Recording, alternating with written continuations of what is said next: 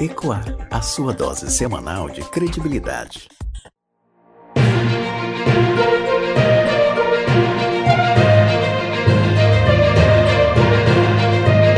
Olá, tudo bem com vocês? Eu sou a Marta Alencar, estou apresentando mais uma vez aqui o podcast Ecoar. E hoje, um episódio muito especial falando sobre a questão da desinformação com a Liz Nóbrega, eu admiro pra caramba. A Liz é jornalista no Projeto Desinformante e mestra em estudos da mídia pela Universidade Federal do Rio Grande do Norte. Liz, é um prazer aqui estar com você. Você é um exemplo de pesquisador e profissional. Eu sou muito fã de você, admiro muito o seu trabalho. E lógico, esse tema é muito importante falar, porque estamos num cenário de transtorno da informação tanto sobre a questão da pandemia e este ano, que é o ano de 2022, ano de eleição, com certeza vai rolar um número muito grande de desinformação. Oi, Marta. Primeiro, queria super agradecer o convite. Sou muito fã do trabalho, né, do seu trabalho, o trabalho da Coar, e fico muito feliz de poder estar participando é, do podcast.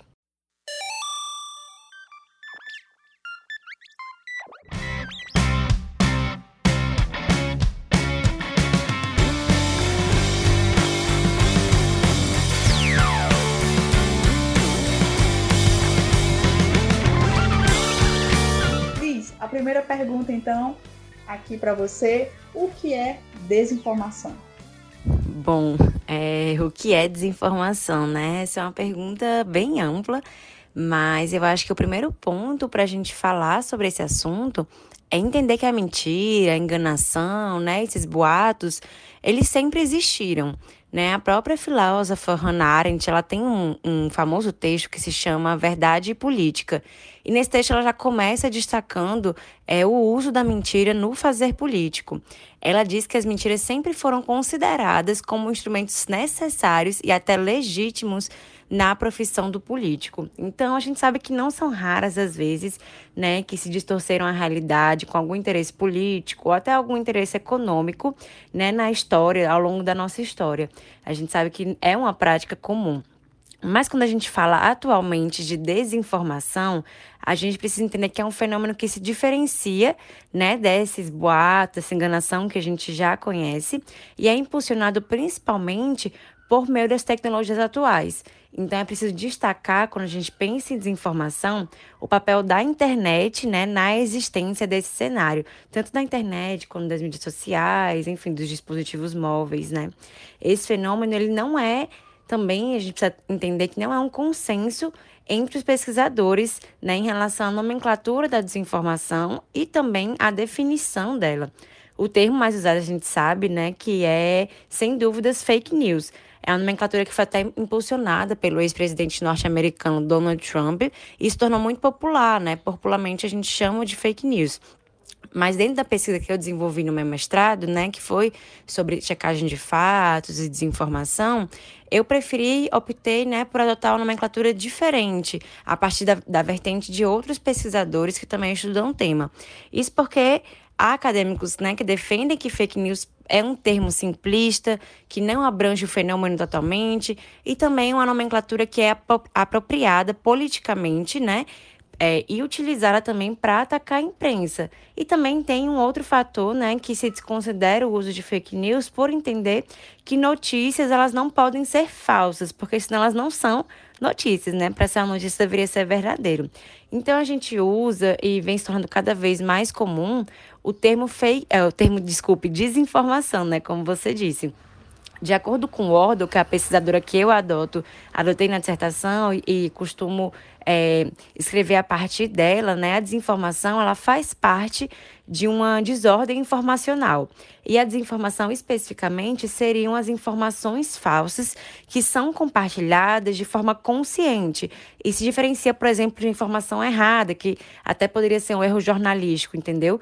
A desinformação ela é compartilhada de forma consciente.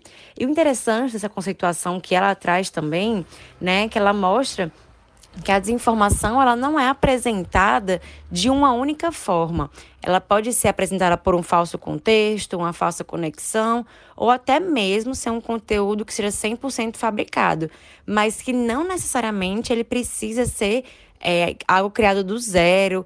Não, às vezes, muitas vezes, inclusive, ele tem algum nexo com a verdade, né? Justamente para se tornar mais crível. Então, a desinformação seria um pouco disso, assim, né? Eu fiz um contexto histórico, não sei se ficou claro, mas para entender que a desinformação, como a gente conhece, é um fenômeno atual, que é muito impulsionado pela internet, né? E que há uma disputa acadêmica, um é, digamos assim, um debate acadêmico em relação do termo, mas seriam essas informações falsas que são é, compartilhadas de forma consciente e pode se apresentar de diversas formas.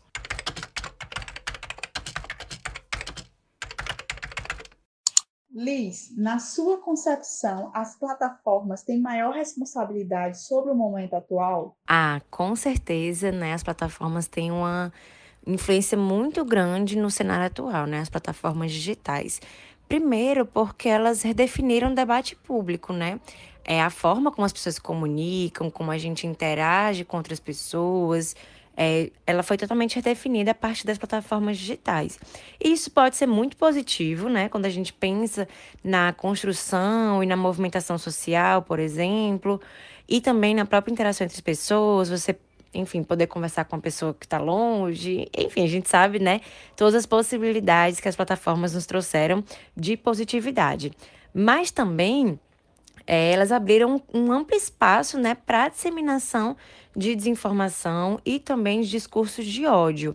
Isso pelo alcance né, que as mídias sociais fornecem, né, de você poder falar para um público muito maior do que é, num, numa conversa, ou então no e-mail, por exemplo, mas também pelo modelo de negócio das plataformas, que é o principal, né, digamos assim, que eu acredito que é um dos pontos mais centrais desse debate, é a gente entender como o modelo de negócios influencia é, na, na disseminação de desinformação. Isso porque é, o extrativismo de dados e o que a gente também chama de economia da atenção, elas vão colaborar para a viralização desses conteúdos falsos. Porque para para as plataformas publicitárias, é, de uma forma muito simplória, vou dizer isso, mas elas ganham dinheiro vendendo a nossa atenção, basicamente, né? Vendendo nossos dados, e quanto mais tempo a gente passa nelas, mais elas lucram, digamos assim. Então, o que vai valer para elas é aquilo que viraliza, aquilo que vai gerar mais engajamento, mais curtidas, mais compartilhamentos, enfim. Aquilo sim é o que vai valer. Tem um pesquisador, inclusive, Morozov, que ele diz que para as plataformas, a verdade é apenas aquilo que mais viraliza, que tem mais engajamento. Então, não importaria muito aquele conteúdo, né? E mais o que ele pode gerar. E assim, esses conteúdos falsos, eles vão ganhar uma atração, né, a serem compartilhados e vão ganhar uma visibilidade muito maior. E outro ponto que eu, que eu acho que merece atenção quando a gente pensa nas plataformas e no impacto delas nessa disseminação é entender que elas criam verdadeiras bolhas informativas, né? Porque os algoritmos, eles tendem a mostrar para a gente aquilo que mais agrada a gente, aquilo que mais agrada o usuário e que vai combinar com as nossas crenças pessoais e com nossas opiniões já formadas, né? Então, esse fator, ele contribui muito para a polarização informacional da população, né? Então, as pessoas elas se informam naquelas próprias bolhas. É, isso vai contribuir, inclusive, para o que alguns autores chamam de pós-verdade ou então de epistemologia tribal, é, porque as pessoas vão se fechar naquele círculo. Então, né, com certeza as plataformas elas têm uma responsabilidade, na verdade, uma influência muito grande na construção é, desse cenário de desinformação. A gente falando aqui sobre essa questão da atuação das plataformas, né? Também, a, a, né, Liz, a gente nota que a desinformação ela é um negócio lucrativo, tanto que existem sites, canais e outras plataformas que lucram com informações falsas, principalmente nas eleições, né? A atuação do jornalismo é, de leis que combatem as fake news no país e também a atuação do Tribunal Superior Eleitoral, na sua concepção, é, estão sendo de fato efetivos no combate à indústria desinformativa que tanto lucra aí? Olha, esse é um desafio e tanto, viu? E super complexo também, né, para a gente pensar e analisar. Eu acredito que a gente está caminhando, sim, mas acredito também que ainda tem muito que a gente precisa avançar. Em relação ao jornalismo, é, as iniciativas de checagem de fatos, de jornalismo de dados, com certeza possuem um papel fundamental para informar o público, né, com qualidade, com a informação verdadeira, né? Eles são bons e também são projetos que eu digo necessários nesse momento que a gente está vivendo, mas que infelizmente a gente percebe que ainda não alcançam é, um público muito amplo e também não alcança aquele público que é descrente da mídia, né, que já tem uma opinião formada em relação a isso. Mas na quesito, no quesito legislação, que você também perguntou, né? O debate ele avançou muito nos últimos anos, principalmente é, com o PL 2630, né, que também é chamado, conhecido como PL das fake news. Eu acho que foram debates super importantes que vieram no viés legislativo, né, com agências da sociedade civil que foram convidados, acadêmicos, pesquisadores, né, que conversaram com a Câmara dos Deputados. Mas também é um desafio muito difícil é, encontrar um equilíbrio para legislar com tantos interesses envolvidos, né? Interesses econômicos, sociais. Então, é, é um desafio grande. E o Tribunal Superior Eleitoral, como você também perguntou, eu acho que tem um, sido um, um ator de destaque nesse processo, né? Nesses últimos anos, principalmente é, no ano passado, e nessas ações de enfrentamento à rede de desinformação. Ele tem, eles têm programas é, que são continuados, né, que são permanentes para enfrentar a desinformação. E o TSL vem fazendo diálogos com plataformas como o WhatsApp, por exemplo, para as eleições desse ano e também é, vão apertando um pouco o cerco para o Telegram, né, que é um aplicativo que não tem representação no Brasil e nem diálogo com o judiciário e também ultimamente está no centro da mídia, né, em relação à desinformação e essas questões. Então, enfim, eu acho que são ações que estão sendo tomadas, né? essas ações são importantes, mas eu acho que também não se pode precipitar é, em relação a algumas ações ou julgamentos é, no judiciário. E também é uma disputa narrativa muito grande né, em relação a essas ações, como até o PL, por exemplo, que uma parcela da população acredita que isso fere a liberdade de expressão e outros direitos constitucionais, o que não, não ocorre, né? Então tem uma polarização muito grande e termina é, dificultando as ações dos órgãos, né? Eu acredito também que é, esses recados que o TSE deu no ano passado, né, como por exemplo a cassação do deputado estadual é, Fernando Franceschini por divulgar informações falsas sobre as urnas eletrônicas, eu acho que esses recados foram muito importantes para mostrar que não tem mais como a gente aceitar é uma eleição baseada em desinformação. É, eu acho né, reforço. Eu acho que a gente precisa avançar no debate, principalmente no âmbito legislativo, que, que a gente tem esse PL ainda em tramitação, mas acho que a gente está caminhando, sim, às vezes a, a passos lentos, às vezes apressados demais, mas eu acredito que a gente está tentando encontrar o melhor caminho diante a complexidade né, desse cenário, principalmente no Brasil, né, que a gente vive um momento extremamente polarizado. Então, com certeza, e até com, com aqueles atos antidemocráticos, então é um momento extremamente delicado, mas que eu acho que a gente avança sim só que ainda pouco diante do que a gente precisa. Liz, uh, existem alguns pontos do PL, né, do projeto de lei das fake news, que você discorda ou até mesmo concorda? Quais são? E por que é importante os brasileiros acompanhar a discussão desse projeto sobre fake news? Eita, esse PL é polêmico, né? Mas eu acho que ele avançou muito é, na versão do Senado para a Câmara. Também ele evoluiu muito até no próprio Senado Federal quando, desde quando ele foi apresentado até ser aprovado, né, ele abandonou algumas questões polêmicas, como tentar conceituar a desinformação, que ainda é uma questão né, que não é um consenso, nem academicamente falando. Então, essa versão apresentada no fim do ano passado, né, que também está aguardando para ser votada na Câmara dos Deputados, ela avança principalmente porque eu acredito que teve um amplo diálogo com a sociedade civil, pesquisadores, acadêmicos, e também se torna mais estruturada do que antes, né? A questão é que o PL, ele que nasce apelidado, né, como fake news, ele vai se estruturando e se afastando das fake news, digamos assim, e se colocando como uma forma mais ampla de regulação da internet, o que particularmente é, eu acho que é bem interessante, porque me parecia um pouco perigoso uma lei que tentava como no primeiro, assim que foi apresentada, colocar uma agência de checagem, por exemplo, no papel de dizer o que é ou o que não é verdade no âmbito legal. Então, eu acho que esse movimento de legislar mais sobre a internet, as plataformas, é um movimento interessante para que a gente não é, se perca em momentos muito específicos da história, também não se perca tentando abraçar muito alguma coisa específica, como a desinformação, e é, possa, por exemplo, cercear alguns direitos, como a liberdade de expressão ou a privacidade. Então, eu acredito que tem uma evolução interessante nisso, né? Que eu acho que é uma versão é, mais madura e abarca algumas questões que são importantes. Vou citar algumas aqui, mas a vedação das contas automatizadas, que seriam aqueles bots é, que manipulam o debate público, né? E, e trazem um prejuízo muito grande para isso.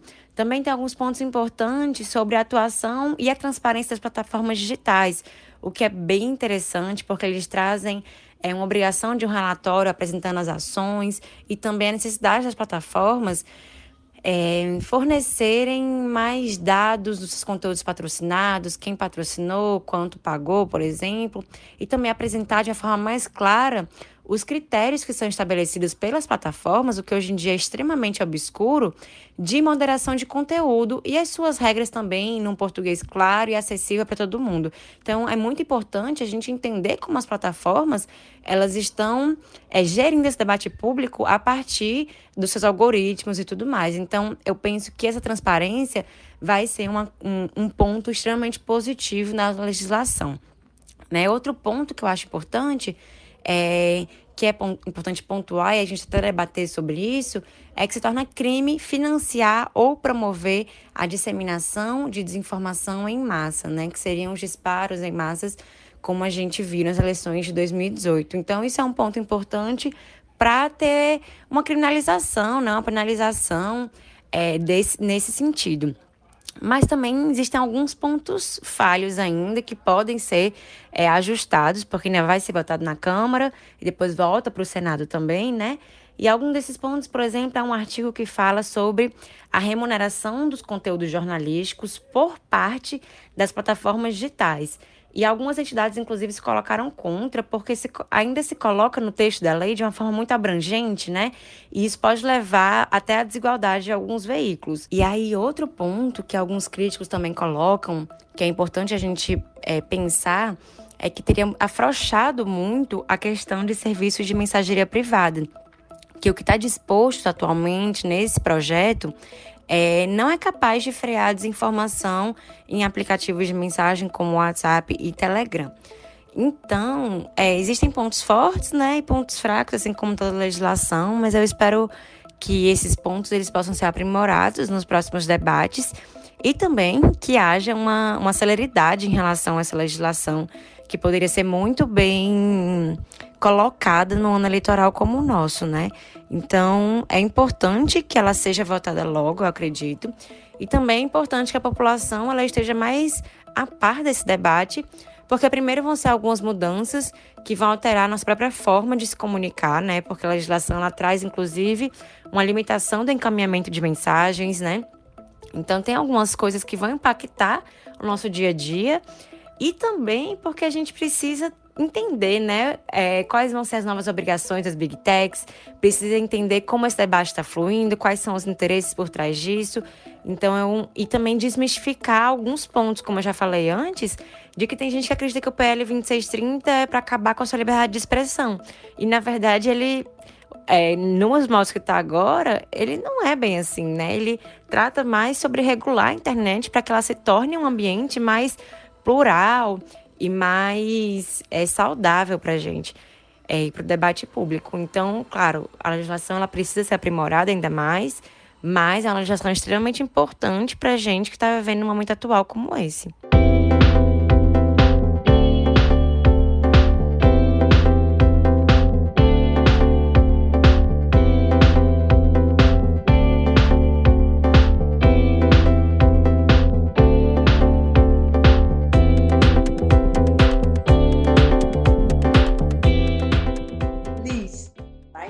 O nosso podcast mais do que especial com a sua presença, que para mim é uma honra.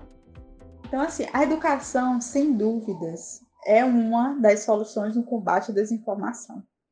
Na sua concepção, as universidades estão de fato preparadas ou se preparando para lidar com esse cenário desinformativo? Ou ainda é um, há um longo caminho para percorrer, principalmente nesse atual governo?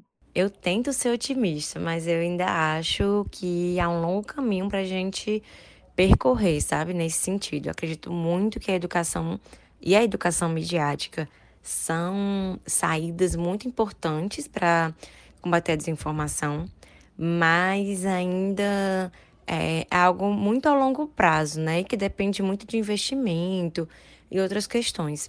As universidades, pelo que eu observo, elas estão tentando dialogar ainda mais com essa temática, é, formando jornalistas né, para enfrentar a desinformação, é, incluindo no, no, em componentes curriculares questão como, questões como fact-checking, é, apuração, jornalismo de dados, né? Isso, e falo pelo menos observando muito o cenário que eu que eu encontrei assim na UFRN, que foi onde eu tive a minha formação. E eu acredito que também é, seja em outras universidades, pelo que acompanho de eventos e tudo mais. Então, as universidades elas estão tentando é, acompanhar esse cenário, né, entender e estudar esse cenário de desinformação. Ainda é algo muito difícil, porque todo dia é, tem uma novidade, tem algum mecanismo novo, algum alguma desinformação nova, enfim, tem muita coisa acontecendo, mas ao mesmo tempo eu vejo que os pesquisadores estão muito atentos a isso e tentando levar isso para a sala de aula para formar é, jornalistas mais aptos e capazes a lidar com, com essa situação toda. Mas é, também a gente precisa ver o descaso da educação atualmente, né? Principalmente em âmbito governamental, né? Então, acredito que tem um longo caminho a, a se percorrer nesse sentido, porque a educação está sendo muito desvalorizada ultimamente, tem muitos cortes de, de recursos e tudo mais. Então, é um grande desafio para que a gente possa avançar de forma mais célere, né? E, além disso, a, a academia, a universidade encontra é, um negacionismo muito forte ultimamente, uma polarização muito forte. Então, são desafios, mas acredito que a gente está num, num bom caminho de, de tentar evoluir nesse sentido.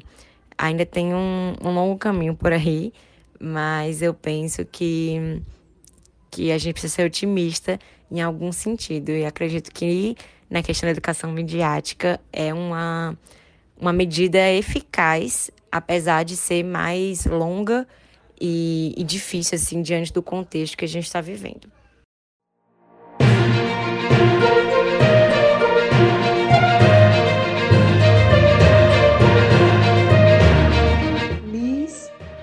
Obrigada por sua participação no nosso podcast Ecoar.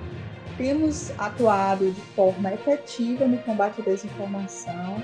É, para mim, como eu disse no início e durante o programa, é uma honra contar com a sua participação do Rio Grande do Norte, aqui do Piauí, mas o, o impacto da Coa é nacional, né? Por mais que nós somos, nós somos grãos de café pequenos, mas temos aí combate dessa desinformação e é muito bom contar com a sua participação, tá? Um grande abraço e muito obrigada a vocês que acompanham o nosso podcast Ecoar. Quero agradecer também a edição, a produção do Cristiano Oliveira, que é um excelente profissional que eu admiro muito, eu sou muito fã. Cristiano, muito obrigada, tá? Mais uma vez, contar com você. Então, até mais. Tchau, tchau, gente. Ecoar, a sua dose semanal de credibilidade.